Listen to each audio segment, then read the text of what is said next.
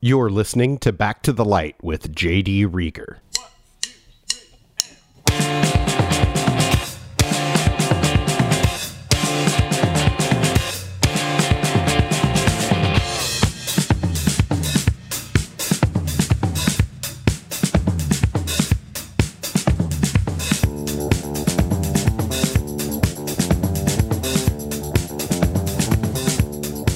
Hey everybody, welcome to yet another episode of Back to the Light. I'm your host, J.D. Reager. With me on this episode is the three-tiered artist, writer, director, and filmmaker. Or no, writer, director, and musician. Yeah. Chris McCoy. And filmmaker. I guess director and filmmaker, but... Yeah, filmmaker, director, kind of the same thing, I guess. Yeah, no, filmmaker I feel like is a broader category. I feel like... That could include writing or producing or whatever. Yeah, but you like to me, like, you know, if you're just a director or you're just a writer, you know, then that's what your goal is or your title is. And if you're a filmmaker, that implies like a sort of a broader range of skills. But, you know, I've written, produced, directed 3 features, and I don't even know how many short films and documentaries. Documentaries, of course. Short films, music videos. I do a lot of music videos these days. Oh yeah, for anybody exciting? Yeah, I've done. I did one for Weirdo from Memphis a couple years ago. Back before anybody knew who he was. Before he stole Gonerfest by climbing on the roof. Yeah. Wow. What an incredible performance! Incredible performance. Can we cuss in this? Yeah, it's fine. Okay. Incredible fucking performance. Oh my god. Just out of this world. And you know, I was gosh, I don't know. A bunch of people. Well, what do you consider your primary discipline? Is it film? Is it I think it's maybe it's not journalism, that kind of writing. I'm a writer. I would guess it's film, then music, then journalism. Is that the order? I don't know. I make Mad Beats says I'm a musician. Yeah. I'd take his word for it. It made me feel good when he said that. I always wanted to be a writer growing up, and then I always wanted to be a rock star growing up, and then I always wanted to make movies growing up after I saw Star Wars. I saw Star Wars in the theater when I was 6 years old. I saw it 13 times, 1977 and 78. Wow. That's a lot. In the theater. And that's just made me want to like do that. I guess I've always been undiagnosed ADHD, so I just wanted to do everything, really. But writing, I guess, is my first love, and that kind of that's how I approach filmmaking. I think as I've gotten older and gotten more and done it more, I think that just looking at it like a writer is a very limited perspective. The thing about film is it's like, you know, high opera used to be. It's all the arts, you know, put together. Yeah. And you have to be good at visual composition. You have to understand editing. You definitely have to understand writing. Now, though, I feel like... You have to understand sound and music, too. Oh, yeah, sound. Oh, yeah. It's just like... You know what I like about doing music videos? You don't have to record sound. Recording sound is the biggest pain in the ass in filmmaking, and so you know doing music videos, like the sound's already there, and you can just go nuts with the visuals, and that I feel like making music videos has really helped my visual sense a lot. But you know I make most of my money as a writer. I've been a freelance writer since 2008. I got laid off a magazine job the day before Obama was elected, and thanks Obama. Yeah, I told him I was voting for him as I left, and that made him even madder. That's funny. Was this a hyper conservative? It was a rather conservative magazine. Yeah, you don't have to throw anybody under the bus unless you want. No, I'm not names. Gonna. Well, you know, yeah, it was a and I do. I write. I've written everything from anybody would pay me to write just about. I've written everything from instructional manuals for Toyota and United Technologies. I wrote, I've written about music a lot. I'm the film and TV editor for the Memphis Flyer right now. Sure, and we're going to get to that. Yeah, okay. And I don't know. I'm just, when you're a freelance writer, you have to learn to just be to just say yes to everything, which gets me in trouble because I'm halfway through a story right now that's late, and when we're done here, I got to rush back and finish it and get it in because I said yes to too many things. Well, we can run through these quick lightning round. No. It's I'm here for you. And hey, listen, man, we have been trying to get this together for as long as you've had this podcast. Just about. I think I first approached you about maybe doing something over Zoom when I still lived in Chicago. Yeah, and it's just been one thing after another, and every time we tried to schedule it hasn't happened, and this time I was like, damn it, I'm doing this time. So I very much appreciate you having me on. Thank you very much. Thanks for doing it. You mentioned that you'd written something for Toyota. I am also a former freelance writer, and so I know what it's like to have to kind of fake the enthusiasm for something that maybe is not in your actual interests. Yeah. But I mean, how do you get there when you're forced with like writing technical instructions for Toyota or whatever? How do you get there? I'm hungry. Okay. I need money is how I get there. Baby needs milk. For that stuff. But having said that, and I will do I was I did social media consulting for several years. Back when you used to be able to get paid $5 a pop to write tweets. Yeah. Was that ever a thing? Yes, it was. How did I miss that? I was billing like $6,000 a month for a while doing that. It was great. I loved it. Who did you tweet for? Oh man, can you not say? That job's long gone now. Okay. So, I'll just do this quickly.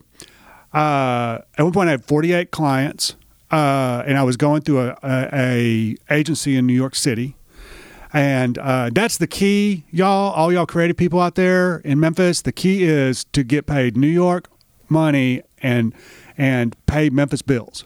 That's the key. Man, you ain't lying. So that's my problem. I'm still on Memphis money. Memphis money. Well, I am too. But no, I had I did all kinds of stuff. The funniest, the one I had the entire time. I did this job for about a little over 2 years. The one I had the entire time was this place called Bulbs Direct. I sold so many light bulbs on the internet, you don't even understand. And then I had Lockheed Martin for 2 weeks, wow. Which was like, and the whole time I'm like, why does Lockheed Martin need a Twitter account? Am I going to buy an F-35? No. Yeah. I'm not going to do that. But the funniest... That's a very limited market. It's a very limited market. In retrospect, I understand what they were trying to do now, but nobody explained it to me at the time. Like damage control? No, they need to get... They don't care about... They want to make it look like it's a broad... audience, but really their audience are the 30 or 40 people who are going to decide what the defense budget is. Right. But they have to create the illusion, which is what social media is all about, create the illusion that a lot of people are talking about and a lot of people care about it. And I think we've realized now in this late stage that's all an illusion. It's always been an illusion. That's what social media is for. And that's what I did. I used to say I polluted the internet when I did that. But I had this one client. So this is all your fault. It's not my fault. I had this one client.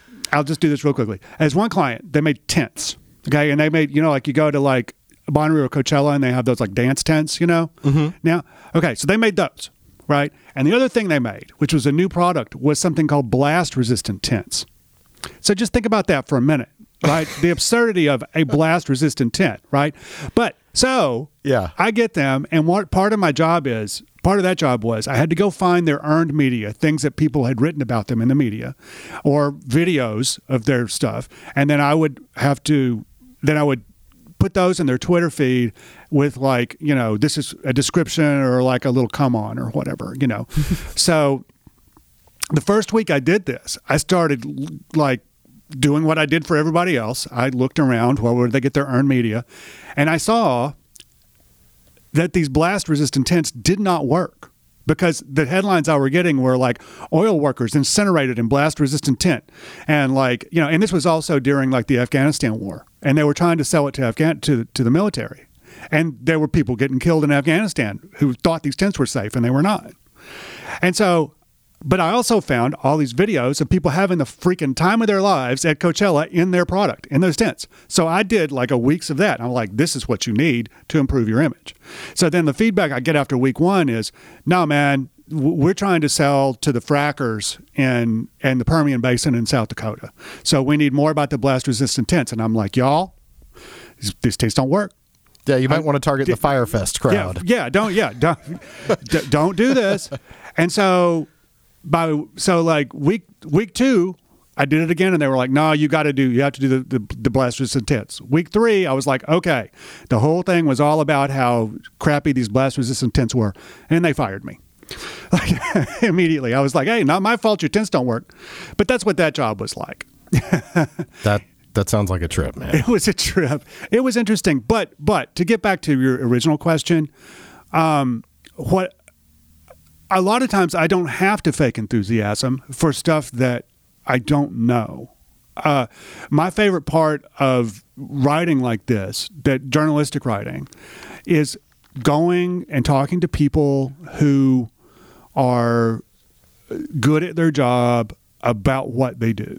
And I can always find something interesting in that. I think that really, I'm just a weird guy, but I go back and I have really very introverted parts of my personality, and I have really extroverted parts of my personality. And in some ways, I'm a very private person. In some ways, I'm just a completely open book.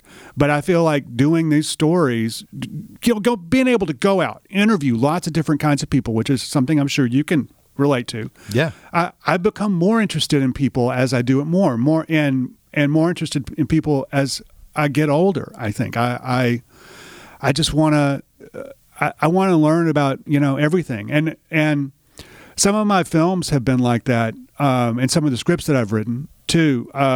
My film Eat, which was a film about working in restaurants, we had 54 speaking parts. It was a day in the life of 3 restaurants. And never, by the way, if you're an independent filmmaker, write a story with 54 speaking parts. That's my advice to you. But it was what's the golden zone there? Like, it's not 54. What's the ideal number? The Breakfast Club is the ideal number because it's 5. Like 5 plus a couple of antagonists. Gotcha. But, plus dad dropping them off in the morning. Yeah, in the beginning. But really it's a 5-hander. Sure. But it was an attempt to sort of tell all the stories of all these people that happened in the course of one day in 3 different restaurants: a fine dining restaurant, a corporate hellhole, which was Canapés, which is modeled after Applebee's, and then the Canapés. We had Amy Levere wrote a jingle for Canapés for that. Nice, and then the dive bar where everybody hangs out at the end of the night. And now I see the bear, which we were trying to develop a series off of that, 10 years ago. We were trying to develop a series off of that film. Really? Yeah. And now I see the bear, and it's like, well, this is what we were trying to do. Because for the series pitches, we dropped the Applebee's because that's the most difficult to do, the most difficult to make it look believable. Yeah. And we did okay with, no money that we had, but anyways, I see the bear now, and I was like, yes, that's it. But we couldn't sell it, but I was like, yes, that's what we were trying to do, everybody. What do you think changed in the industry that, prevented you from being able to sell it, but now allows it to be made today? I don't know. Somebody had a good lawyer. That's fair. or a better agent, a good agent than we had. Yeah. That's probably what it was. Nowadays, I don't mean to be, and I am very cynical about the industry. And about the music industry too, but I see, I used to be like, oh my God, Fleetwood Mac, they must have been the best band of the '70s, and now I look at Fleetwood Mac and I'm like, no, they just had good lawyers. Man, we sell so many Fleetwood Mac rumors at Shangri-La to this day. It is insane. And I have more of appreciation for that than I did, back in the day when I was a very angry punk. But I have much more appreciation for the songwriting now. But still, they had good lawyers. That's why you still know about them. Do you remember many, many years ago coming over to my apartment and recording a podcast interview with me that I think maybe never came out? No, it did. That was for Live from Memphis. Really? It did come out? Yeah, it did come out. I remember you telling me at one point, because I asked about it, and you said, you and I forget. Kirk. Yeah, Kirk. Name. Yeah, yeah. He's in Chicago now. We're surprised at how bitter and negative I was in the interview. Well, I'm fixing to return the favor with my bitter and negative interview. Pardon me for not knowing this. Did you go to college for any of these? Yeah, I have a writing degree from Rhodes. I went to Rhodes with Amy Coney Barrett, and who was also an English major. I had classes with her. And, I was like, look, Mom, you said an English major would never amount to anything, but, she's destroyed fundamental rights for half the population. So, I guess she did come to something. When did you graduate from Rhodes? I graduated from 93 okay. Rhodes. I'm 52 years old. All right. I'm 44. Which is insane. But here we are. It's better that than dead. When did you start going to the Antenna? Oh, I got to Rhodes in 1989. And the first time I went to the Antenna Club would be in the fall of 89, and I was already a musician. I'd played in a couple of bands in high school. But, I was later on, now that when I learned about the Memphis scene, I was so envious about, because what I was doing, we were like, I'm from rural East Tennessee. I'm from a place called, Middle Tennessee, McMinnville, Tennessee. Oh, yeah. And I'm familiar. We would go to my earliest bands. I was, I would have to go over the mountain to Chattanooga, and we played Chattanooga. Did you move to Memphis for Rhodes? Yeah, I did. I moved to Memphis for Rhodes. I almost went to Vanderbilt, and then that didn't work out. Those are two I'm glad. Fancy schools. I'm so glad, though, that I ended up here. I had two friends who really wanted to talk me into doing it, and I'm really glad that I ended up, coming here to Memphis. Could you imagine the path of Nashville, Chris? Yeah, I kind of can. I'm really glad, though. Rhodes is a very strange place, and I know it gets a lot of bad press, and these days especially. But it's a really, really strange place. I met a lot of people who are I'm still friends with to this day, which is which I have come to be thankful for, because I know that a lot of people don't have that.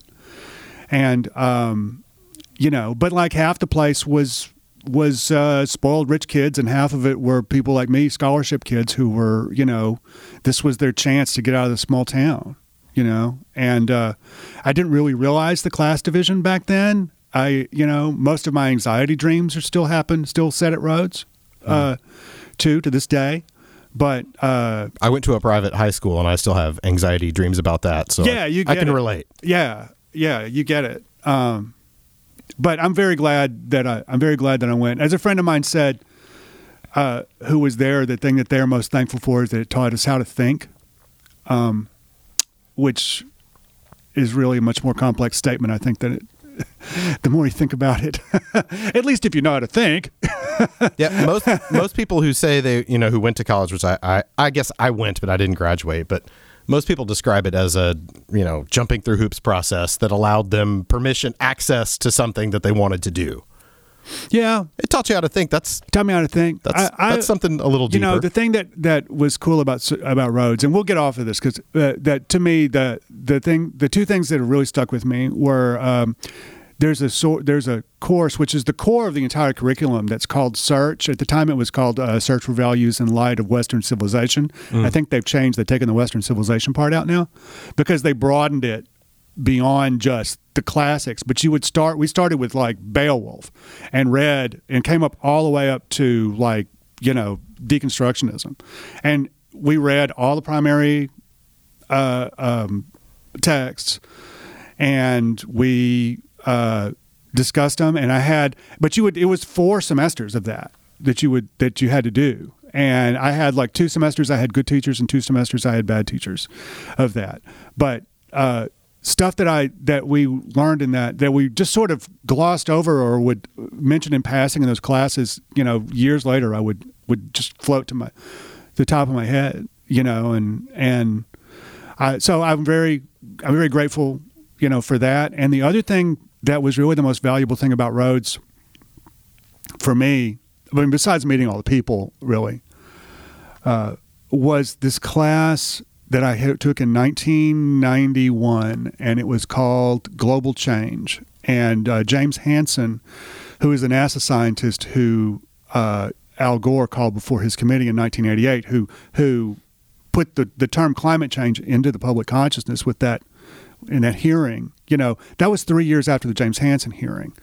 And we had two professors, a chemistry and a physics professor. And I remember the physics professor believed that anthropogenic global warming was a problem and was real. And the chemistry guy did not. He was like, he did not think it was going to be that the effects from the CO2 and the other, and the methane and all the other stuff that we were doing to the environment was not going to be significant in the long run. And so these two people team taught a class, and there were 20 of us in the class. And then at the end of the class, we took a vote, and like which one, and there were 19 said, yes, global warming is a problem, and one said no. And you were that one. I was that one. No, I was not that one. But it was really like, it was very eye-opening. And one of the things that was very eye-opening about it was that we did really primitive modeling of climate modeling. Just, I mean, we had, this was on like the old Max, the old like, you know, one-piece Max. Yeah, yeah. Very primitive stuff, just like here's how the variables flow and interact with each other. And when you actually like set up, like in the, like one of the assignments was like make a stable climate with this simulator, and you just couldn't do it. It was almost impossible.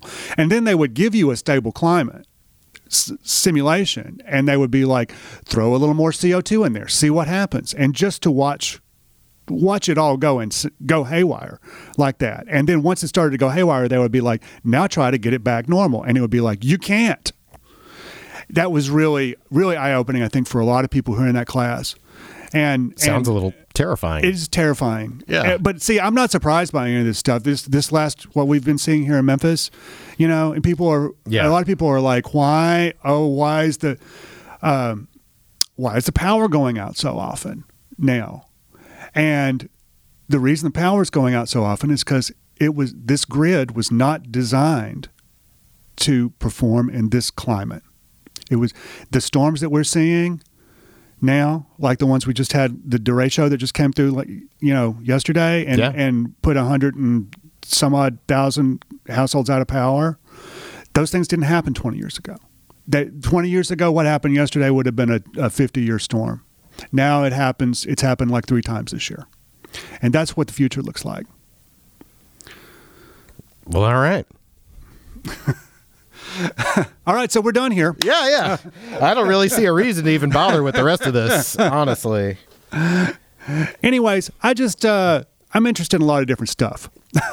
I read compulsively, which is also kind of a good and bad thing, because I'll read garbage just to be reading sometimes. And once again, in the social media era, that's been a problem. Is that the medium that you absorb the most? You read? Yeah, I do. I get impatient with podcasts because it's not fast enough for me to get the I can absorb the information faster when I'm reading. Some people listen to them on like double speed or whatever, I hear. Yeah. I can't. I'm not those people. I can't fathom trying to do that. But I really like the downbeats, like that one right there. It's the rhythm. That makes it work. Do you know what the secret to comedy? Oh, no, I just messed it up. Do you know what the secret to timing? Yeah, I already messed it up. Skip it. Next joke. So I was trying to get to, you're in Rhodes. What, like, who tells you about the antenna? How do you find your way over there? Oh, my God. That's what we were talking about. That's I'm how so we started. Sorry. No. It's fine. No, some folks who were older than me we're going to go to this club and see this Rhodes band. And I was like, well, I want to go because I want to be in a Rhodes band. And we went to the antenna, and it was Neighborhood Texture Jam was the band. Okay. And when I walked in, I will never forget the first time I saw the antenna, my first moments in the antenna, was that Neighborhood Texture Jam was doing Torsos of Murdered People. Do you know that song? Not off the top of my head, but well, it sounds like a dandy. It's a dandy, and they had Greg, who was the texture guy, and Neighborhood Texture Jam, for people who don't know, were a band in, John Whittemore, who's a player in Memphis, he was one of them, and who's all over the place now. Yeah, he's in every hipster you know, band playing pedal steel. He's the pickup. He's the guitar ringer for everybody is who totally. What he is. I mean, he's on my record too. I have no reason to criticize. No, we're not criticizing because he's a motherfucker, man. He is seriously just, and he can play anything. But they were like sort of and this was the era, like sort of between the initial R.E.M. and Cure driven emergence of what we call alternative music now, and then grunge, and it was sort of in that middle period there where like Jane's Addiction was happening too, and they were a hard rock band, but they also had like auxiliary percussion where they would just beat on crap. You know, like just like, and in this particular case, when I walked in, there were two 50-gallon oil drums on stage with a microphone down in one of them. And Greg, the percussionist, had gathered all the beer bottles from the night, which were a lot, and were throwing them into the drum. And then they had like effects on the mic, so it would be like, and I was like, what the hell is this? I did not know that things like that existed in the world, and I did not know that people would do them for entertainment. You know, that makes me wish that I had been able to see NTJ at an earlier age. I even actually opened for them once in the late 90s, but you know, they were a little more settled down by then. They were a lot more settled down. Yeah. They were like, and you know, they had videos. They got reviewed. They got a 5-star review in Rolling Stone. Yeah. They had music videos. They were big. But my mom actually laid out one of their 7-inches, the Rush Limbaugh one. Rush Limbaugh, Evil Blimp. They were on the tip of that. My mom did the graphic layout for that 7-inch. Yeah, a classic. They got sued. They almost got sued by. They got a cease and desist from McDonald's for the song McThorazine, which had Ronald McDonald on the cover. But those guys. How did MDC get away with corporate death burger? It was, but it was really eye opening. And in the Antenna then was sort of, it had been there for 8 years at that point. The TVs, some of the TVs were working, but they were still playing music videos that I'd never seen before. Yeah. You know, and it was just a really, and I wanted to get back and play in that space and be hip like that for a long time. And then I was in a cover band so this was a completely different time as well. For you kiddies out there. God, I feel like fucking Ross Johnson. So, like, I've got some Xanax. I don't actually. I'll just nod off. Like Ross Johnson. That's what I'll do. Never go to a pitch. Only man I've ever seen fall asleep behind the drum set. Oh my God! I was in a pitch meeting and he passed out one time with him. He's a genius. The man's a genius. I love him to death. I love him like the father I never had. Seriously. But I love him more than my own father. Whatever. So back then, cover band, and you can make money doing that. A lot of money, because you can now today too in the right circumstances. In fact, speaking of your employer, there's a lot of people on Facebook now currently all up in arms because the Memphis Flyer Best of Memphis music, you know, best band in Memphis category is all cover bands. Oh, what the hell? Yeah. Well, see, but that's what people are nominating. That's what we always say is like you can vote a write-in in that too, if you want. But you know, if you want to be nominated, if you want to be on that, you know, get somebody to nominate you. I don't like that arrangement either. And we've had that conversation. But hey, look, how long did it take to get the rappers like their own category? It took years to get that done. But yeah, I believe that's a valid criticism, but I also believe that, you know, we should separate it out. There should be a cover band category and there should be original band category too, you know, but the wheels of journalism, they turn slowly. So, indeed. But I respect that criticism, but if you want to see your band in that, nominated. You know, that's another thing that I was like, you got to get out there. You got to do it. You know, how many votes does it take to get nominated? Shoot, man, I don't even know. I will tell you that And I probably shouldn't back say to the, back when you guys had a podcast category. Back to the Light got nominated, but we didn't. I don't think we definitely didn't win.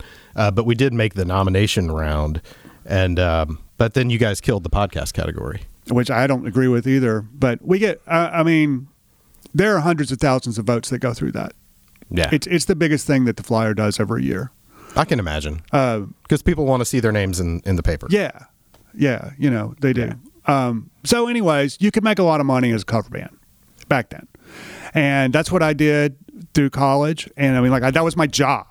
Wow. Like. What was the name of it? It was called Nuclear Cafe. And we played, I mean, we would do 4 5-hour sets, you know, we would go play frat parties and get paid like $1,000 in 1990 money, which was a lot of money. Yeah. And,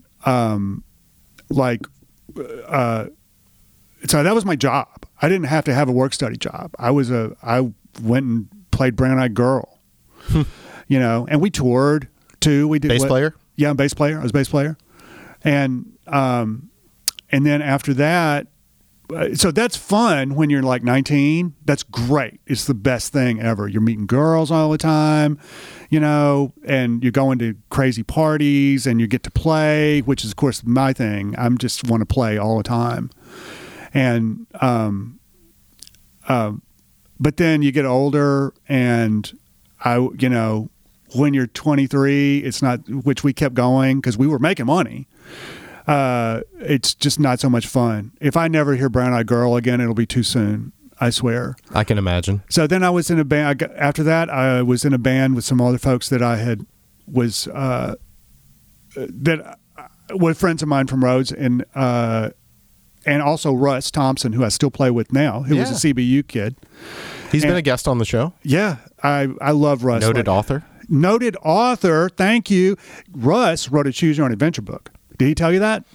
No, he hasn't. You know what I'm talking about? The Choose Your Own Adventures? I'm familiar with the concept, yeah. Yeah. Like he wrote, like, oh my God. I was like, this is the thing I envy you most about Russ. I would love to. He was like, I can set you up with those people. And I was like, oh, well, whatever. You did it. I didn't, you know. But yeah. And Russ is seriously one of the best rock drummers in the city. And and that's a high bar to clear in this town, too. And we've been playing together since 94. And still play together in 1,000 Lights. We're working on a new record right now. That's cool. And, yeah, I love Russ. He's so talented and just the nicest guy, ever. And, so we were in this band called Piss Horse together, and I remember Piss Horse. Yeah. It was an art punky thing. We played with the Grifters and Oblivians and Impala and that scene that was sort of the transition between like sort of the end of Antenna and, Barristers. Yeah. I mean, we played. I saw one of the old Barristers calendars, and like we played every 2 weeks at Barristers for a year at least, you know. And I was in pretty good with. I was actually in better with the James Manning era of Barristers, which was a little later. Yeah, but yeah, I mean, I got my start around that same time, the tail end of the Antenna. Mm-hmm. I mean, I was in there earlier when I was a kid, because my dad was a sound guy and he would drag me in there to, you know, I'm going to drop this speaker off or whatever. Mm-hmm. But setting that aside. Your dad was in the Modifiers too, which is another story. That's fine. Lots of people were in the Modifiers. Lots of people. Hundreds. Literally hundreds of people were in the Modifiers. They should make one of those Antenna shirts, but just for the Modifiers and list all the people on the back. It was in the Modifiers. John Densmore. What the hell? And then we did that for a while, and that was when the Grifters and the Oblivians were big, and the Grifters were like, I mean, people don't realize how big they were now, you know. Like, oh yeah, they, like, I mean, you know, they taught Guided by Voices how to tour, you know. And I mean, they were kind of like sister band with Pavement for a while too. Oh yeah. Yeah, you know, and I mean, they were getting the 4-5-star whatever reviews and Spin for Crappin' You Negative. Yeah, and you know, once I'm missing Crappin' You Negative, those 3 or 4 records there, Ain't My Lookout too, yeah, which is a really underrated record, are you know, untouchable. They're impeccable to me. When I would talk about, you know, the fact that I knew the Grifters when I lived in Chicago, that, like, you know, if you mention, you know, the Grifters around here, people are like, who cares? I don't even remember them. Yeah. But in Chicago, I would tell people I worked with at the shop that I knew some of those guys, and they'd be like, oh, wow. You know, yeah. You know, when are they, I heard they were back together. Are they going to play Chicago? You know? It was a totally different reaction. And I mean, it was cool to see, but it's also a little bit sad to note how underappreciated people tend to be, you know, when they're from Memphis, in Memphis. Yeah. You know, the way I see, I mean, you're right. Yes. It's always been like that. I've always thought that it was because of Elvis that he spoiled. He set the bar too high. Yeah. Because, I mean, like, look, I mean, honestly, like, there are very few human beings in the history of humanity that were as famous as Elvis. We're talking like Pharaoh level, Ramesses II, you know, Catherine de Medici, like, yeah, level. Hitler level fame. Stalin, you know. It's true. Yeah. It's true. And only one name. Yeah, Elvis, only Hitler. One name. You know exactly who you're talking about. Wasn't there an Antenna band called Elvis Hitler for a while? Oh, probably. I think there was. Probably. I remember that. Maybe, actually, that might have been a Barristers band now that I think about it. I was also in the Diary of Anne Frank briefly. Oh, yeah. That was Chris Walker's band, right? That was Chris Walker, yeah. Yeah. And then that became the New Intruders later, where we just did noise rock, which was so much fun. I used to tell my mom that we were... Like, I've been to some New Intruder shows. At the time it was just like, because I got really burned out on music, and I know and I think a lot of people who've been in the music scene can relate to this. I've been through it. That where you get to this point where you're like, I hate these people, I hate the politics, this is all stupid, and just the joy of playing is not worth putting up with looking at these assholes one more night. And then that lasts for me a few months, and then I'll be like, and then I get the itch. And my wife, Laura Jean, is just like, you've got to play always. You have to be doing something always in music or you're going to go nuts. And I, you know, that's true. But after Piss Horse, I did that. I got in that mode. I got a day job. I worked for a lawyer for a while. I was going to go to law school, and then decided not to do that because I didn't like that either. And got into writing, worked for Towery Publishing for a while. Eric Oblivian worked there, too. That's what I knew Eric from the clubs, but then like I actually worked with him for a while, and I was like, oh, you know, he was like a totally different guy, you know. A lot of people worked at Towery back then, and but we had tried to make movies. Yeah, I was going to ask at what point you know caught the film bug. I had a friend named Steve Stanley. I still have a friend named Steve Stanley. And we had met when we were in high school. And he was at Rhodes, too. And we always were just huge film fans together. And he and several other folks who were our classmates decided we wanted to make movies. And this was the era of, we were very inspired by Spike Lee. She's Got to Have It and Do the Right Thing. Do the Right Thing was just like an atomic bomb in my mind when I saw that film. It was like I'd never seen anything like that. Steven Soderbergh, especially Sex, Lies, and Videotape was a big deal for us then. This is when Robert Rodriguez was doing El Mariachi for $6,000. But these were all low budget stuff that seemed achievable, and they were not about. And even though I had fallen in love with film in the first place in the golden age of 80s sci-fi.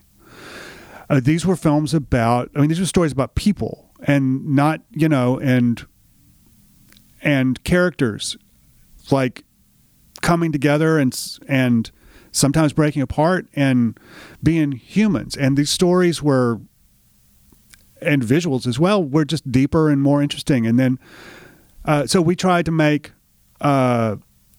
films, wrote my first screenplay in 93 after I got it. So my first job out of college, while we were still doing the band, I made industrial training films for about a year.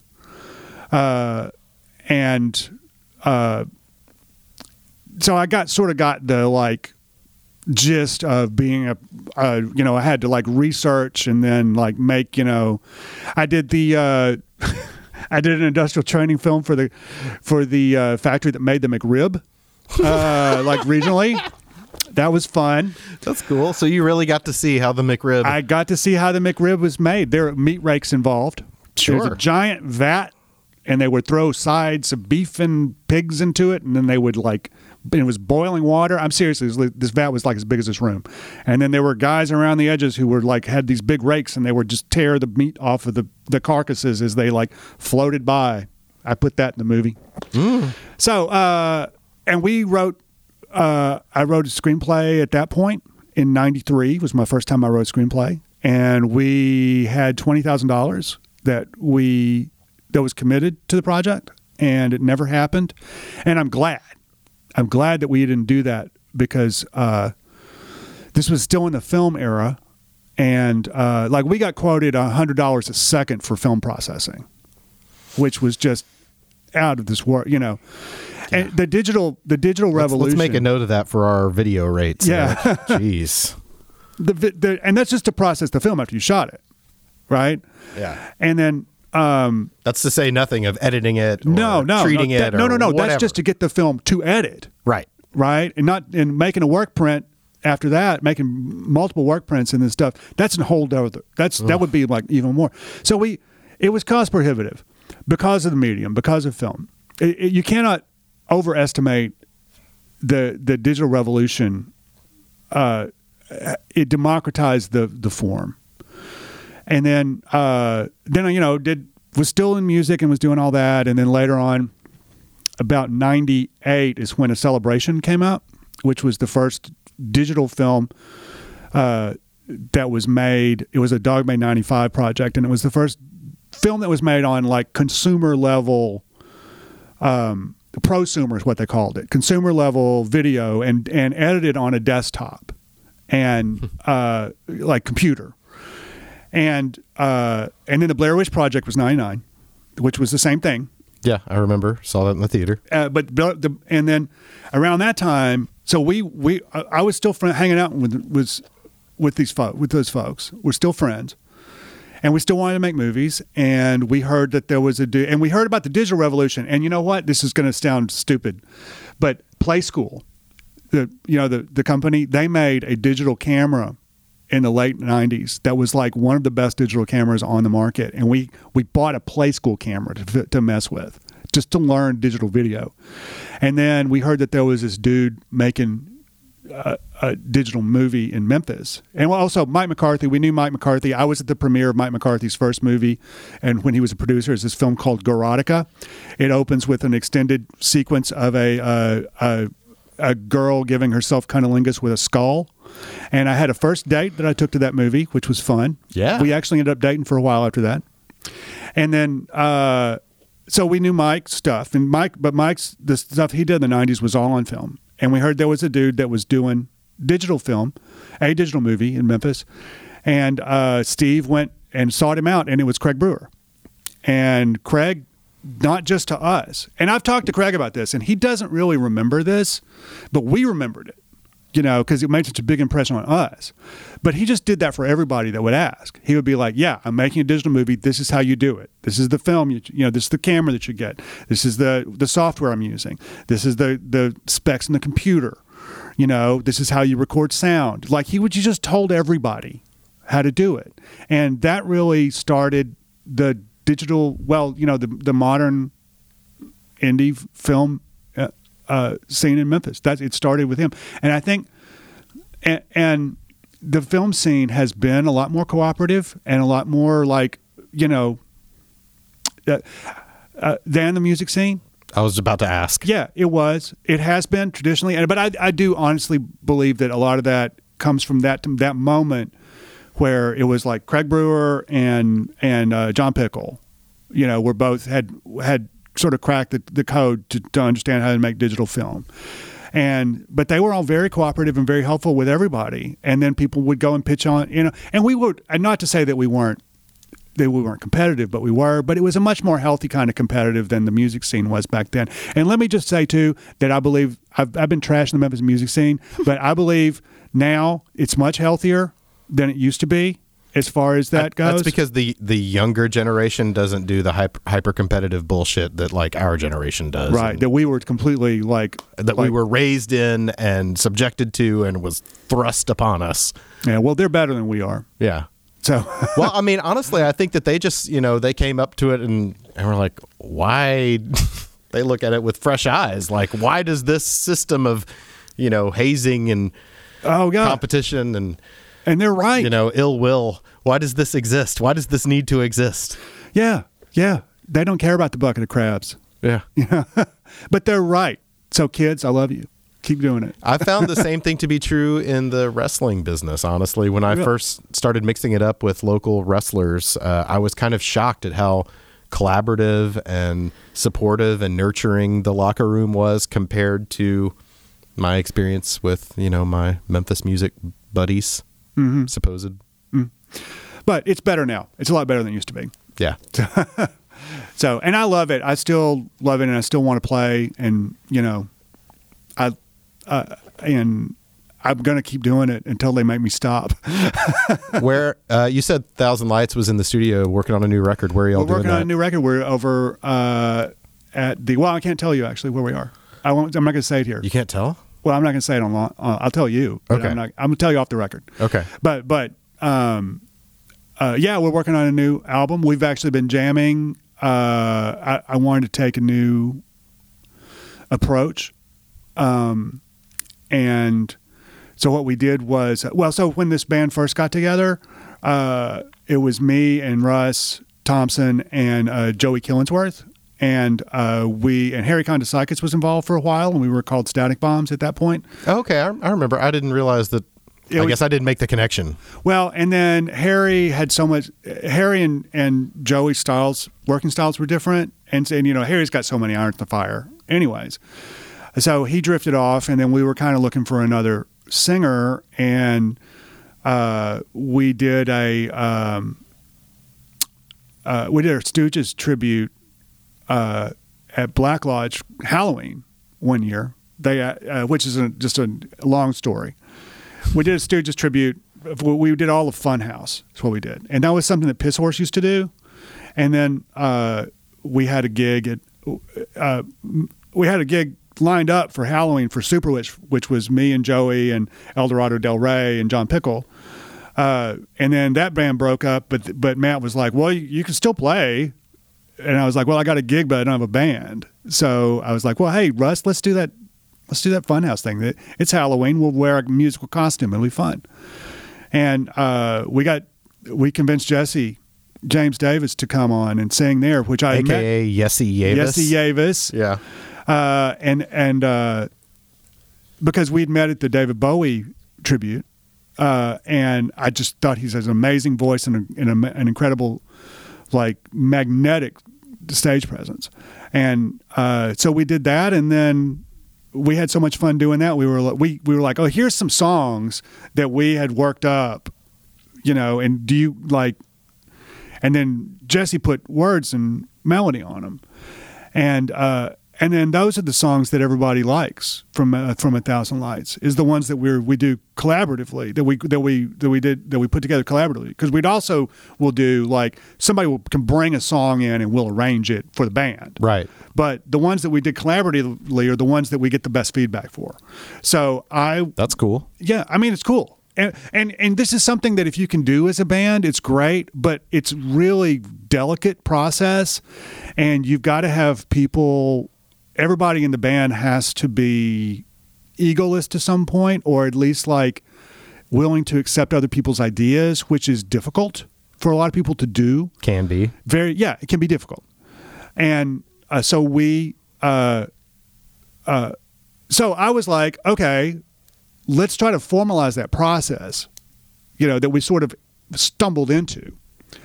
And so we've been jamming since January, and weekly, with the three of us, me and Russ and Joey, and we have 39 songs that we came up with in jam sessions, and then we took those down to about 25. Sat down and listened to everything, and we took those down to about 25, and now we're going back and doing second round demos on stuff. Just to be like, because some of it was like, you know, part of it is like, do we still like the song? And part of it is, do we remember how to do this, or were we just, like, really stoned that night and it just happened? Sure. You know, can we actually execute this as a song, or is this just a jam that we can't reproduce, which happens. You know, and there's nothing wrong with putting out the thing you can't reproduce. Yeah, except on a record. Just, right. Yeah, except that stuff was like recorded on my iPhone. Sure, so now we're doing we've done a second round of demos, and now we're going to get Jesse in, and he's going to write melodies for all that stuff. Oh, that's cool. So I wanted to, like, because as an artist, the older I get as an artist, the more experience I have. Like I put, especially, and this comes from filmmaking, I put a lot of emphasis on the process. Put a good process in place and you don't have to worry about what comes out the other end. Just like let it go.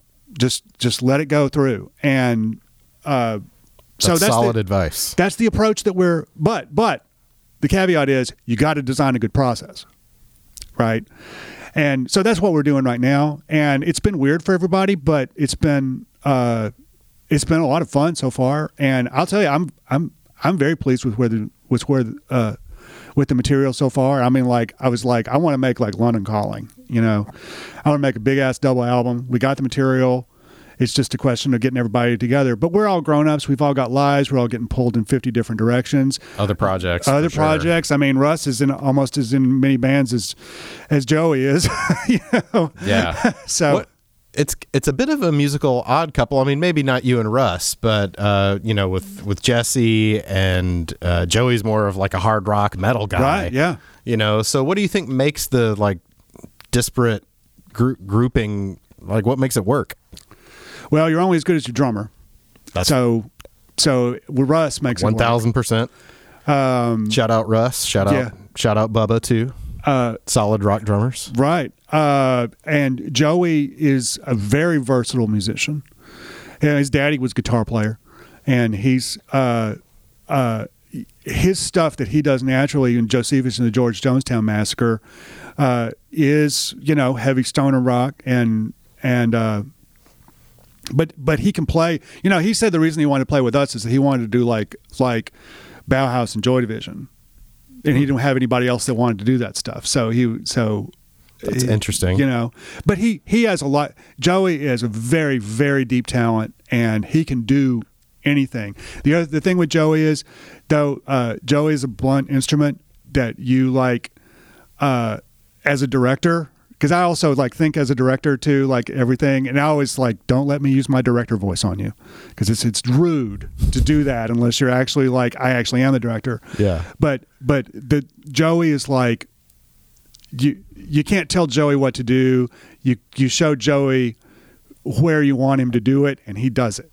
Does that make any sense? Oh yeah, for sure. That's not a criticism. That's not a criticism at all, because what he does is incredible. It's just like that's his style. You know, and you just have to. And once again, if you're going to make a collaborative, you're going to do collaborative work like this, you have to understand how everybody's style is, and you have to get people who can work together like that. I'm sure it's also helpful because we're all older and we all have more patience now, too. But it's love. I love playing with those guys so much. And then Jesse James Davis, seriously the best frontman I've ever played with. His voice is incredible. He's got just a magnetic stage presence, always. And I'm super lucky. I'm super lucky to be playing with these guys. And you know, I'm a bass player by personality. The whole Derek Smalls thing in Spinal Tap, that's me. You know, like lukewarm water. I'm lukewarm. Yeah, that's me. That's what I do. I try to and you know, when you're a film director, I firmly believe that film directors' number one talent is identifying a whole bunch of people that would work well together and getting them in together and letting them do their thing. Wow. You know, maybe I should get into film directing then, because I've always thought a skill of mine was recognizing people's gifts and give it a shot, man, and assigning people thusly. Yeah, give it a shot. You know, you can do it. Like I said, the form has been radically democratized. So, you know, we have a camera. You have a camera. Do it. You know, give it a shot, man. Why not? You know, I almost hesitate to bring this up, but I don't think Joey likes me very much. Oh, I have no information on that. Cool. We can move on. I really don't. I have no idea. I've heard from someone that he doesn't like me very much, and I understand why. because I gave probably a mediocre review to a Josephus record when I was when I was writing for the Flyer, and that leads me to something I actually want to ask you about. Sure. Do you ever feel like covering a scene that you participate in muddies the water for you? Yeah. Because it's 1,000% did for me, and that's why I got out of it. Yeah. Yes, I do. I do. How do you deal with it? I recuse myself from stuff that I'm involved with. It gets awkward. Well, I feel like that should just go without saying, but yeah, I have seen other writers for certain publications just straight up cover their own band's shows, and that when I saw that, if you could have seen the JD temperature gauge and then exploding through the top of my head. It's tough. It's tough, and in a perfect world, we wouldn't have to do that. But we live in this fallen late stage capitalism where we got to do what we got to do, and but I recuse myself from. But even when you're like writing about your peers, you don't feel like that complicates things. It does. It does complicate things a lot, and I pay attention to it. Does it ever affect what you write? Yeah, it does, because I will. You have to pull some of those punches. Don't you? I pulled many punches. Yeah, but it's more complicated than that. Yeah, it's like that's one of the reasons, honestly, that I don't like to write music criticism anymore. Is just I don't know. I don't mind trashing a movie that's bad, but I feel because there's lots of people to blame for one, right? And but I don't want to try. I don't know. It just feels icky to me trashing a record that's bad. And I don't even feel like I hated some of the records I reviewed, but I ended up giving them, higher grades than I would have in real life if I didn't know them. I never trashed, anyone. I always tried to say at least something good about someone, but it was tough for me to, even like people would respond negatively if I gave even like a mediocre review. I may as well have given an F. A B- may as well be an F to some of these people. And I know. And wait till the DC fanboys get a hold of you. Ugh. Oh my God. Oh, I can't even imagine. I can't even. At least most of the bands I wrote about didn't have any fans. Yeah, it's like I said, I will recuse myself from things that I'm too involved with. I will a lot of times. If I have an involvement with for example, you remember the Invaders documentary that Pritchard Smith and JB did, Horrell did a few years ago? I don't actually. I must have been in Chicago. Yeah, I think you were. Yeah, because it just got released finally got released last year, and we went. So I worked on that movie for about a week. And I basically, when they were trying to, Craig Brewer was one of the executive producers, and he got me on to basically write the voiceover and also help structurally, because that was right after we'd done Antenna, and they needed help with the structure. Structure, for all you folks out there who've never done this before, is a fancy word for the order that shit happens in. Yep. But it's the arranging. If you want to make a musical comparison, right? Yeah, it's the arranging. And so I rewrote their voiceover, and then we worked with the edit for a little while, and then moved on. And then they worked for months and months after I worked on it. But I've written about that movie several times. But I always have to say, and then when I watched that film, when we watched the completed film, like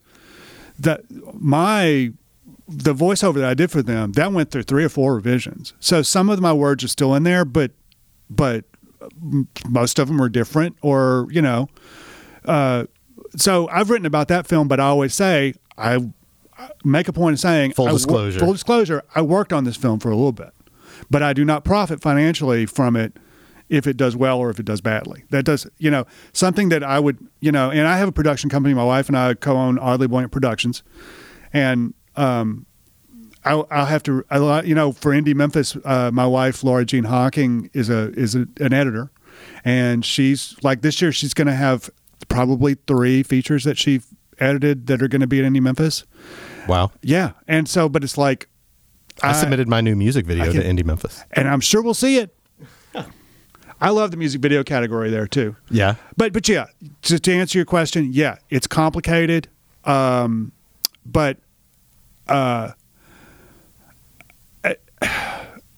don't necessarily believe in the traditional journalistic objectivity like it used to be presented. But I do believe very strongly, because I've done this forever, I've done it for a long time, I don't think you can be true objectivity literally doesn't exist, because but you can and should, as a journalist, do your best to be as objective as possible. And there are standards and there's stuff that they teach you in journalism school to follow. So nobody's perfect, out of the crooked timber of man, no straight thing was ever made, but just do your best. That's the best you can do, is just try and see it, and seeing things from trying to put yourself in other people's shoes and seeing things from other perspectives is what art does best. And it's what writing does best too. And the more practice you have at that, the better you get at it, I think. But nobody's perfect. You just do the best you can. And then it's up to the audience, I feel like, to find people that they trust, find people that they believe can be as objective as you can, and but you just do the best you can. Well, I just looked at the time, and I know we've kept you a while already, and it's cool. We can keep going. There's one subject that we have to broach. Okay.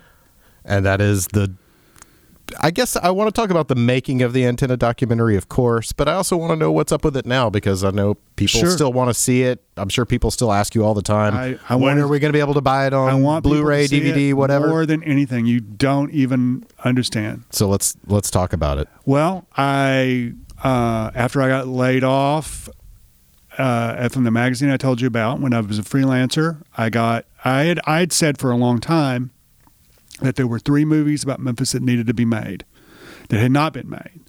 And one of them was the sanitation worker strike movie of 1968, which there was At the River I Stand and all that stuff. But I mean, like a fictionalized account of that, which Greg Brewer wrote. It's a movie called 4-4 that he tried to sell forever. And the other one was The Big Star Story, which was ended up being with Nothing Can Hurt Me is the name of the record. Yep. Is that one? And the third one was the Antenna story. And I got an opportunity with Ross Johnson and this guy named John Floyd, who was a music writer in Memphis and had some money, came to me when I didn't have a job and said, because they had seen my films and wanted to know if I wanted to do this, because Ross had been trying to sell it as a book. And I still want to read the book. Yeah. But his literary agent, Oral History of the Antenna. Oh yeah. By Ross Johnson. Seriously. And just oral history and Ross in the same sense. Pretty fun. And they had so the literary agent was like, they tried to sell his book, and the literary agent was like, you should make a movie because people don't know what the music sounds like. So you want to let them hear the music. Yeah. And I was like, well, a book and CD package would have been tight. Yeah. Book, CD package, like the whole thing, which is, we had that, but whatever. We digress. Well, I get ahead of myself. And I said, this is a movie that's been needed to be made for a long time, because it's a bit of Memphis music history. Memphis music history, as it's told, stops in 1975 when Stax disintegrates. But at that point, the industry either went to Nashville or LA, if you were industry. But the musicians were still here. The industry left. The musicians were still here. The musical traditions were still here. And the scene was still here. And that's kind of what it really split into two at that point, because there was what was going on at the Antenna, which was the punk revolution and the alternative, punk, new wave, and alternative. And then there was what became Memphis rap too, which started off, I guess, really in the roller derby, not roller derby, but roller boogie stuff. Yeah. And then as hip hop got here. Would have been cool if it started in the roller derby. That would have been cool. Roller boogie. But I was like, yeah, this is a story that really needs to be told. And the thing about the Antenna was it gave us a set period and a sort of geographical location to work around. And I've always said that the Antenna is a cultural documentary disguised as a music documentary. Really, it's about the people that were there and the evolution of that scene and the way that that interacted with the larger culture over time. The real story of punk rock is not the Sex Pistols, the Clash, and Blondie. It's all 1,000 little bands that happen all over the world when they heard that music and said, I can do that too. That's what punk is valuable. And that's what, and what the Antenna did ultimately was rebuild this culture of original music that Memphis had in the past. And really, people think of that as a golden age, but I'm sure for a long time, like everybody went and played in West Memphis because you couldn't get, they wouldn't let people play R&B in Memphis, basically. So a lot of the Stax people would gig in West Memphis and come across the bridge and record all night, But no place there was, and I've always said that the plot of Antenna is simple. There was no place to play. There was a place to play. There was no place to play. What feels like plot movement in that film is you listen to the evolution of the music and you can hear it. And that was one of the things that we really wanted to do was select the songs, and so that you could hear how each era influenced the next era, and there was a lot of evolution. Our film goes from January of 1978 when the Sex Pistols played on Union Avenue at the Tallison Ballroom, which is where the Taco Bell is now. The Sex Pistols Taco Bell. I've been trying to get them to my big idea. Still something of a tourist destination for those who know. It is. I want to do a mural. There needs to be a mural on the wall, or at least one of those marker things that someone would probably steal. We'll talk about that later. We're going to get to the marker, and then so they came to me and I said, I would love to do this film because it needs to be told. It's a story that needs to be told, but I'm not going to do a story that's just talking heads with a bunch of middle-aged guys telling everybody how much cooler it was when they were young, because I don't want to watch that movie, and I sure as hell don't want to make it. And I'd hung out at the Antenna from 89 to 95, and I never saw anybody with a camera in there. I never saw anybody with a still camera or a video camera or doing any recording in there. I never saw anybody. Bob swears that someone videotaped a modifier set in there at one point, but he also swears that the set was then later taped over. Oh, well, we got some of it. Oh, yeah? Yeah. He's right. I mean, he means a fully produced, multi-camera crazy thing. I know that you guys had some camcorder. Yeah, we had a lot of stuff. Yeah. We ended up with over 100 hours of archival footage. And we did 88 interviews, some of which were 3 hours long. Bob Holmes' interview was 3 hours long with you. I was in on that. Yeah, you made that happen, and that made I can't thank you enough for that. That made a big chunk of the movie. Well, Thanks for including Bob. I mean, I recently went to the Pink Palace, or I guess it's called the Museum of Science and History now, but formerly the Pink Palace. Hey, Pink Palace people, change your freaking name back, okay? Stupid idea. The big sign that says Mosh is ridiculous. It's ridiculous. But anyway. And fire whoever's idea that was, because they're bad. There's a little section where they talk about the roots of Memphis punk rock, and they mention three bands, the Clits, the Modifiers, and Panther Burns. Yeah. And I think that's accurate. And I just wish Bob was alive to see that. Yeah. Because, I mean, when I told him that you wanted to interview him for the documentary, he almost didn't believe it. He has such a low opinion of himself and a low opinion of the Modifiers' legacy that, it took a lot of convincing to even get him out the door. Yeah. It went months. It took us months to get him there. And Steve loved him. Steve McGee, the club owner, loved Bob more than anybody, and he was the one that he worked on Bob, you, both of you guys, until he agreed to be on it. But he's great. That interview is incredible. And I'm so glad that we were able to get that story in there. So we worked on Antenna for about 3 years. Laura and I edited for 18 months, 7 days a week. We took a 4th of July weekend off in the middle of that. That was the only time we took off. While we both had jobs, too. I know I poured myself into that film like I've never poured myself into any other project ever in my life. And I'm extraordinarily proud of how it came out. I really am. It's and I'm sorry that everybody can't go to Netflix and watch it. That's been the worst thing, one of the worst things that's ever happened to me in my life. It's just hard. It's still hard for me to. I'll tell you, we did the 10th anniversary last year at Indie Memphis, and then before that, before the pandemic, when they did the marker,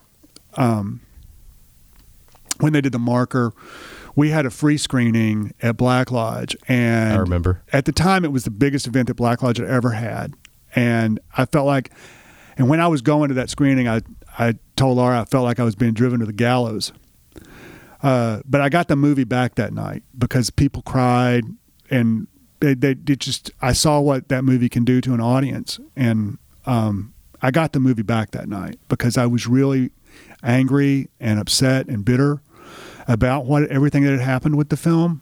And I honestly don't even really know like what you're referencing, you know, like, well, I mean, I know that you've said to me that part of the reason why the film couldn't be released on DVD or whatever was because of music licensing issues. Yeah. It's music licensing. So there's a lot more. Well, so here's what's going on with the film. There's 50 songs in the movie. Okay. And we did not have the enough money to pay for the music rights. And John Floyd, you know what? I'm just going to do this. I've been quiet about this long enough in public. John Floyd is one of the producers. Mm-hmm. His job was to be... So John Floyd's one of the producers. Ross Johnson's one of the producers. Steve McGee's technically one of the producers as well. His job was basically to get everybody together. Steve still knows everybody. Everybody still loves Steve, most of them. The ones who aren't assholes. Yeah. Still love Steve. And he was able to find people and get people together that we would have never been able to find. Bob being one of them, but not the only one. Yeah. John Floyd's job was music supervisor. And none of them had ever done these jobs before. But I thought, because I am a self-taught filmmaker, and they were so enthusiastic in the beginning, and they had brought their money into it in the beginning, that I was like, well, I'm self-taught. They can teach themselves to do this. And when we first got together to do it, I was like, we can do this film on the cheap, but music rights are going to eat us up. So we have to be proactive, and we have to make the deals as we are contacting people, as we're going to. And that was supposed to be John Floyd's job. And John Floyd is a bitter alcoholic.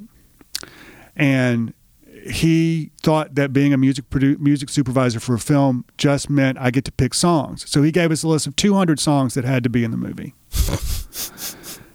How long of a movie did he think it was going to be? I don't know. But over and over, I explained to him, we can't do this. We can't do it like that. And also... And so the music rights in a film are very complicated, stupidly so. It's a bad system that has evolved to benefit all the worst people, and not the artists. Yeah, not the filmmakers, not the musicians. No, none of them. No. Yeah. So. Me and John Floyd at one point had a falling out that was pretty awful, and I won't get into it. I knew he had left the project towards the end, or yeah. I won't go into all the details of that, but it was really bad, And so we was just us to carry on at the end there. And we weren't speaking anymore. We were speaking through Roz. And when we had, so we locked picture, we had the list of the songs that were in the film. And I sent, had finalized that list through, and of course, oh, and just let me, as a side thing, he would, John Floyd would get angry when we would cut a song from his list, but we didn't have film of anybody doing the song, so we couldn't put it in the movie, right? Yeah. He wanted to put in R.E.M. demos. And it's like, and we actually talked to the R.E.M. people about those demos, and they were like, we have no idea what you're talking about. And I'm like, well, we can't just stick that demo in and try to skate by, because that's fucking Warner Brothers. They will burn us to the ground and not notice that they did it. They eat pieces of shit like you for breakfast. Right, yeah. And I'll tell you one thing I've learned is that they will not work with you. They will not. You go, I'm a low budget, we're a tiny little They got little one thing. Price. They don't care. Yeah. They don't care about you at all. So when we locked picture, we sent it to Sound Mix, and I sent word to John through Ross and Steve, and I was like, here's what made the final cut, and where are we at? And he was like, I haven't done anything. And this is 2.5 years. He hadn't talked to anybody. He hadn't contacted me. He hadn't done nothing. So, and we didn't have any money.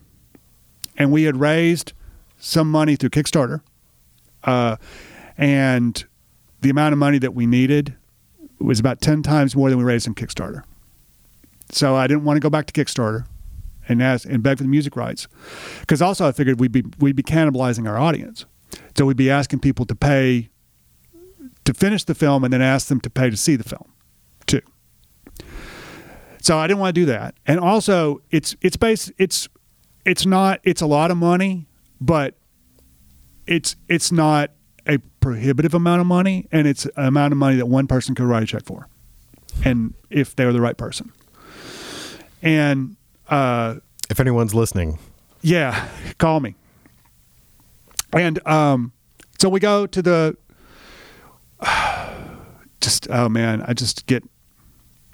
can tell you're getting a little worked up just recounting this. Well, I'm trying to stay calm. So we get to the premiere, and we went into Memphis. We had a really great festival run.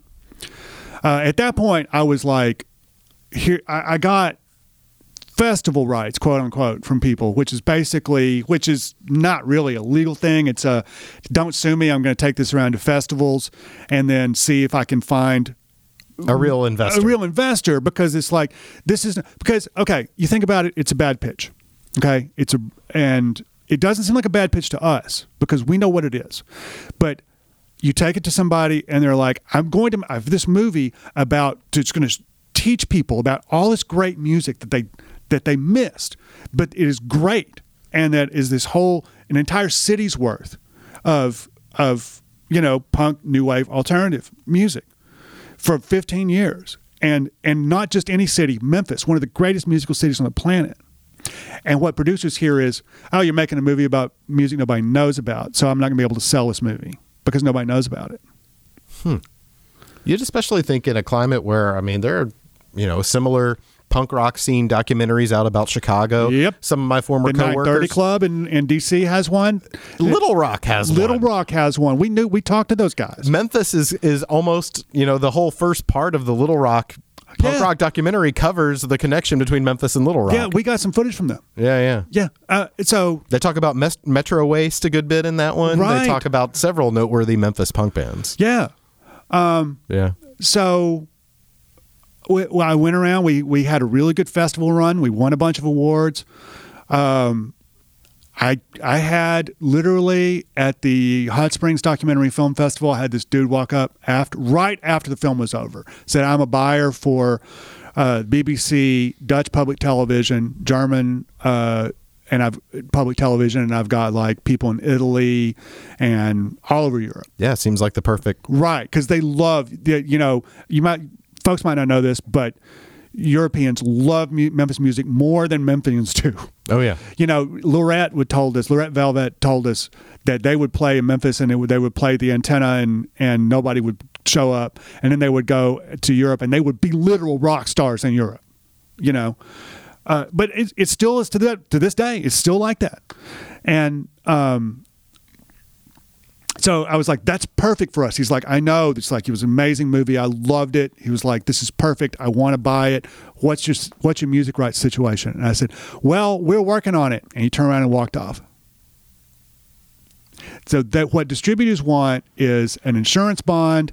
An errors and omissions insurance bond, which says if somebody comes and tries to sue us, then it's on you, and the insurance company's gonna get it. But and they won't work with you. They won't give you any money ahead of time. Nothing. And especially for a project like this. Wow, it's crazy. It's crazy. That dude just turned around. I can picture that moment. Oh yeah, having been at a few South by Southwests and had a few of those post-set conversations with the guy with the business card. Yeah, I can almost picture the exact scene and the dude just ghosting you mid-conversation. Yeah, just walked off. Yeah. Well, I mean, it's happened over and over again. Yeah. It's been going on for 10 years. And I've had the same conversation over and over again, the same pitch over and over again. I talked to Netflix, Amazon, that I've had like investors walk right up to the altar and then, you know, leave me standing there with the wedding ring. I've had, you know, over and over and over again. I go into meetings and I'm like, and it's really hard. It's really hard because you got to go in these meetings like I am bowed up. I'm telling my story. I'm enthusiastic. I have all the details. Oh, yeah. Nothing's wrong. Nothing's wrong. Everything's great. But I could literally rainbows here, people. I could literally do both sides of the meeting. At this point, I could do your part and I can do my part, and this is how it's going to come out. Yeah. But you still got to show up looking like, you know, and you got to get that hope out somewhere. You got to think it's already sold. You got to think it's sold, right? Yeah. But over and over and over again, this has happened to me, and I'll tell you. So it's, you know, the worst. It's some of, if not the best work I've ever done in my career. I'm extremely proud of it, and nobody can see it or I get sued. And well, I can't take money for it. Or I can get sued. Can't put it on YouTube. It would get yanked down in a matter of a week, and then we'd get letters immediately. Wow! And it's not just. And people are like, "Oh, those greedy musicians. They should just give you those songs." No, because this is a film about how those people never got paid, and those people never got the recognition they deserve. And I'm not going to be the guy that screws them over again. You know? I mean, I understand the logic of like, oh, if we put it out there, maybe everybody starts doing big business because of the success of this documentary. Maybe, you know, everybody could waive or reduce their fee just for the spirit of whatever. But I totally understand what you're saying. Yeah. Not wanting to shortchange the subjects of your film. Right. Don't want to shortchange the subjects of your film. It's not their fault. It's not their fault. And I will tell you, and I'm not going to name any names, but for a long time, there were people and there were rumors. And well, okay, maybe this is something positive that can come out of this podcast. Sure. Not that nothing positive. I love you, and thank you for being here. This has been a very positive experience. Maybe that this can be helped. So there have been a lot of rumors about people who were, oh, it's their fault, or they were greedy, or blah, blah, blah. Mm-hmm. No, that's all bullshit. That's all bullshit. Nobody has asked us for a prohibitive amount of money, or per song, or for amount of money that I thought they did not deserve. Nobody has done that. The problem has been raising funds. That's the problem. Okay, so to put in the record, everybody put that on the record. Everybody out there, the artist. It's not the band's fault. It's not the band's fault. It's not the artist's fault. I'm just curious. 50 songs. Can you give me any idea of what that number is, like that you need to get? Even just a ballpark? It's less than $100,000. It's not, like I'm saying. It's, you know, and I talk to people who are in the real documentary world, and they're just like, that's nothing. But I can't get. Also, everybody who I wonder what, like in the case of the Little Rock documentary, just as an example, I wonder what they did. Like if they paid everybody or if they, you know, I don't, you know, and we've explored revenue sharing models as well, which is probably the operative model right now that we're working with, but we still can't do it for free. And listen, man, I'm $20,000 in debt because of this movie. Damn. That we've been carrying credit card debt for 10 years trying to pay it off, that we ran up making this film. That's something. And this was supposed to be a job that I got paid for. Okay? I don't have any more money to put into it. I've given everything I got on this. I think the Little Rock people had some money on their own. Yeah. That's my understanding. Which is great. More power to you.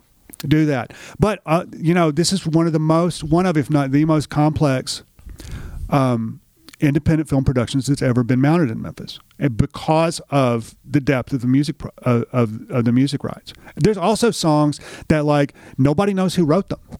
You know, I can think of one in particular that you might be referencing. Yeah, there's an issue, right? Who would you really pay for that? Who do you really pay for that? Yeah, and it's it's a big, complicated problem, and maybe I trusted the wrong people, or maybe that we had no business doing this in the first place. But it exists. It's a great film, and I love it, and I've not given up on it. We're still in conversation with folks trying to get some money, and it's a different environment now, because when we were putting this out, this was on the tail end of the DVD era, and the business model originally included a DVD box set that would, with soundtrack and everything. Yeah. We tried to bundle soundtracks on the deal and everything. But it's just, we've had people who, like I said, would come right up, almost do it. We had one person who was going to do it, and then their fiance found out how much they were going to give us and cracked down and said, no, we're having a baby.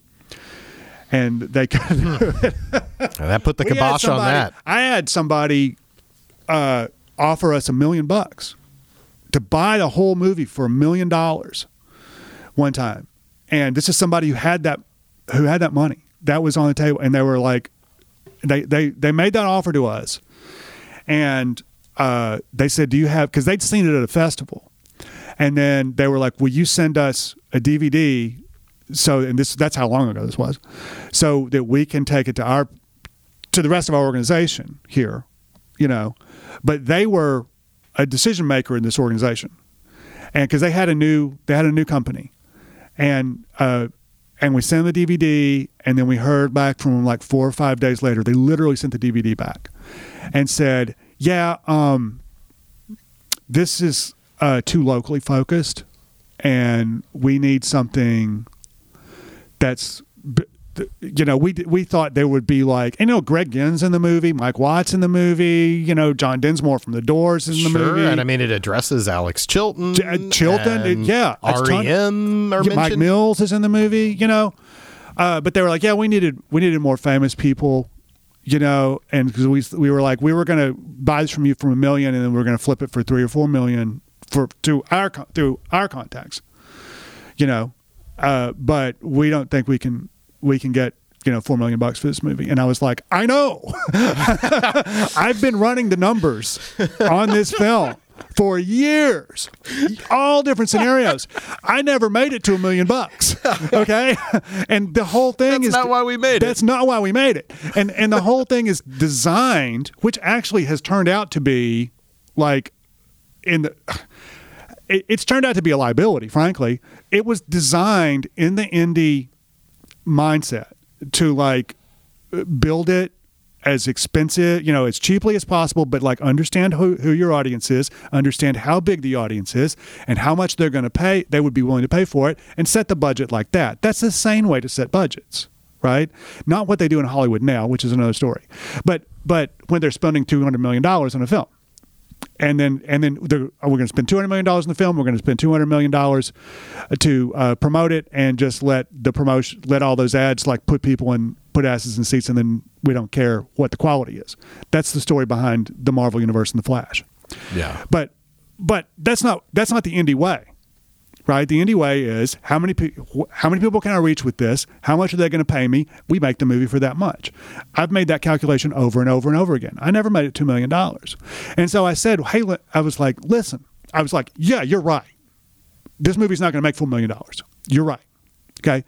But you were going to give me $1 million last week. You know, I need X amount, which is an order of magnitude lower than $1 million. That's what I need. You give me that much money, I guarantee that you'll make a profit on this. I guarantee it. No, we're really in the $1 million range. That's really the range that we're working in. Sorry, thanks. It's like, I mean, what do you do with that? Less money? Yeah. You can't give me less than $1 million? Less money? A pittance compared to that. Yeah. You know? That's so wild, man. Anyways, it's been really hard, but that, you know, it's not just me. Well, like I said, that Black Lodge viewing and then the 10th year anniversary screening that we did at Indie Memphis, that gave me the movie back emotionally. Mm-hmm. I can be proud of it and proud of myself again. And I tell you, it's one of the things that's been really hard. And I've given up on a lot of movies. I've written 10 feature screenplays. I've pitched movies in Hollywood. I've done a lot. I've been a writing assistant. I've consulted on stuff. I've ghostwritten stuff. And I've given up on a lot of projects that I was very enthusiastic about because they're not going to go. And so that's not the issue. I can give up on stuff. You know, you have to. Oh, yeah. Okay. You have to be able to do that. But Or call it done at less than perfect. Yeah, yeah. Well, you know, films are never finished. They're only abandoned. Yeah. And which drove George Lucas crazy, of course. But it's the truth. But this one, because it is the story of a community, the community that I care about and that I was a member of, you know, even if I wasn't as cool and big as the rest of the people in the community, I was a member of that community, and I felt like a big obligation to this community to tell that story and to get this story out. And that's what hurts so much.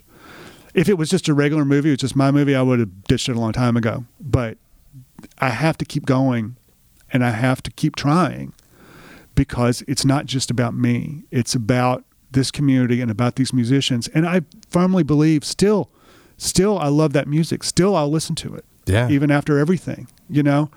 And believe me, man, we got tied up in 30 years of Memphis music politics, and oh Lordy, you think it's bad now? Whew.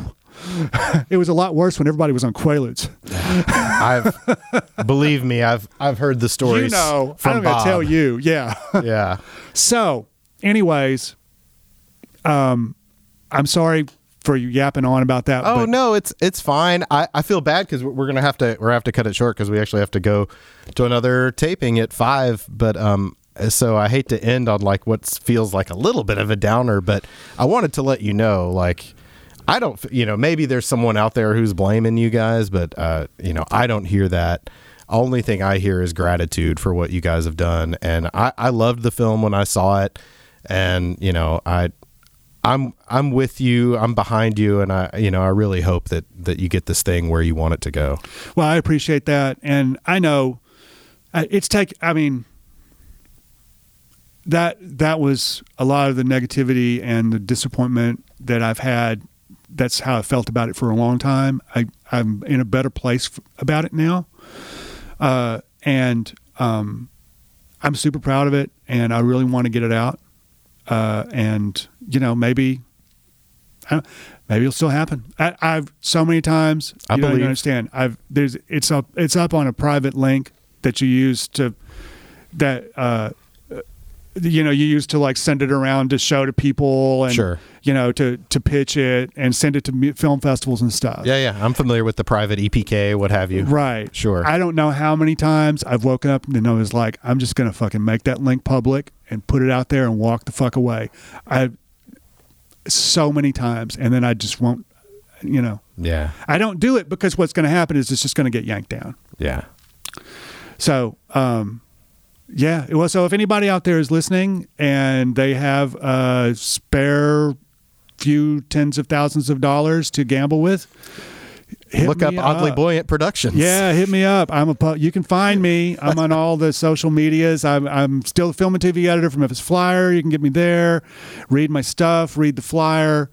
And thank you so much for having me. I don't want to get by. I want to end on a bum note either. No, it's, I don't think this. I think we pulled it back. Okay, I think so. Okay, yeah, I think we're ending on a positive note. Chris, I can't thank you enough for having me on. Dude, thank you for meeting me here and for talking with me.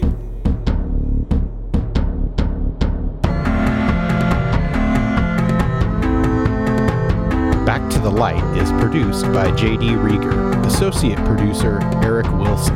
The opening theme is Arthur with 2 H's. The closing theme is Joey Pegram of Shabadoo.